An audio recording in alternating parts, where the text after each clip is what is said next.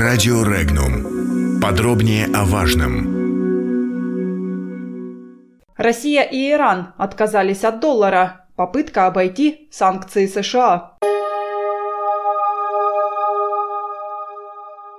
Россия и Иран отказываются от использования доллара США при взаиморасчетах и переходят на национальные валюты. Об этом заявил посол России в Иране Ливан Джагарян. Стороны теперь будут опираться на российский рубль и иранский реал, в случае острой необходимости – на евро.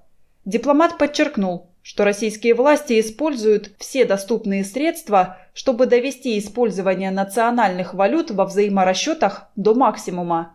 При этом Джагарян отметил, что полный переход на взаиморасчеты в национальных валютах – это непростая задача. Комментарии. И Россия, и Иран находятся под прессом западных санкций, при том, что объемы товарооборота между странами постепенно возрастают. В этой ситуации вполне естественным выглядит стремление перевести часть расчетов по контрактам между российскими и иранскими компаниями в национальные валюты, заявил аналитик группы компаний «Финам» Алексей Коренев.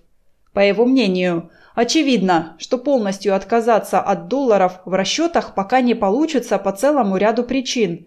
Но снижение зависимости от американской валюты однозначно пойдет на пользу товарообороту между Россией и Ираном, считает эксперт. Для Ирана и России возможность расчетов во внешней торговле – это их личное дело. Удобно им, значит рассчитываются в рублях и иранских реалах. Маловероятно, что это как-то скажется на устойчивости американского доллара. Даже сложно предположить, что США вообще хоть как-то прореагируют по данному поводу, заявил руководитель аналитического департамента Международного финансового центра Роман Блинов. По его мнению, вопрос в другом – что именно будет применяться при определении рыночной или абсолютной стоимости при взаимных оценках внешнеторговых поставок и курсов их национальных валют? С учетом того факта, что Иран – давний геополитический партнер России на Ближнем Востоке, то этот шаг вполне закономерен.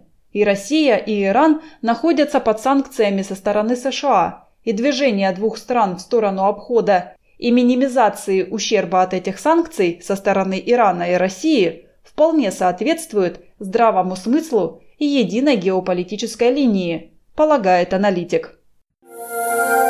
Подробности читайте на сайте Regnum.ru.